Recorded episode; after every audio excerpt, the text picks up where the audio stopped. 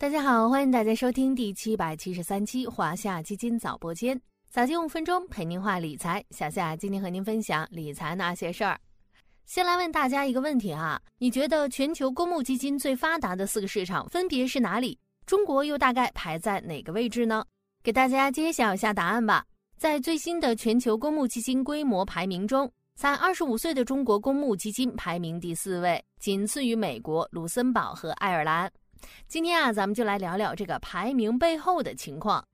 全球第四这个数据是从哪儿来的呢？这就要提到美国投资公司协会 （ICI） 这个组织了。作为一个成立时间超过八十年的美国投资公司协会机构啊，ICI 经常会统计并披露一些行业的数据，范围是从美国到全球，它的权威性也受到了广泛的认可。我们先来看看 ICI 官网最近发布的数据哈。相较于去年三季度末呢，截止二零二二年底，剔除 FOF 全球受监管的开放式基金资产规模上升七点一个百分点，达到了六十点一五万亿美元，折合人民币呢是四百一十三点五五万亿元。其中呢，中国受监管开放式公募基金规模达到三点二七万亿美元，继续坐稳全球第四的位置。毫无疑问呢，排在第一的还是美国，二十八点五九万亿美元的规模几乎占据了全球公募行业的半壁江山。第二、三位比较有意思啊，是卢森堡和爱尔兰，公募规模分别为五点三六万亿美元、三点九零万亿美元。这两个国家的排名可能会让很多的小伙伴大跌眼镜。为什么卢森堡和爱尔兰的公募基金这么强呢？主要啊，是因为在这两个地区注册的基金。可以在欧盟各国、全球其他多地较为自由的销售，并且啊还能享受到很多优惠政策，因此成为了很多国家的基金进军海外市场的首选。就拿咱们国家来说呢，中国证券投资基金业协会就和卢森堡基金行业协会签订过谅解备忘录。中国在欧洲注册的基金超过百分之八十都选择了卢森堡。如果放在六年前的二零一六年底来看呢，中国公募基金还排在第九位。打那以后啊，一路上升，超越了日本、澳大利亚、英国等国家，升到现在的第四名，让人不得不感叹一句：厉害了，中国公募基金！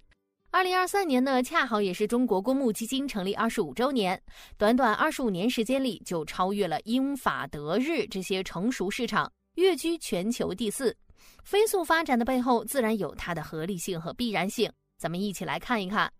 先说这个必然性，从行业本身的定位来看啊，公募基金从诞生的那天开始呢，就承担着普惠金融、为投资者谋福利的使命。从公开透明的信息披露、最低一分钱起投的极低门槛，到方式便捷的申购赎回、随时随地的交易购买、多元的认购渠道，都造就了公募基金普惠金融的基础。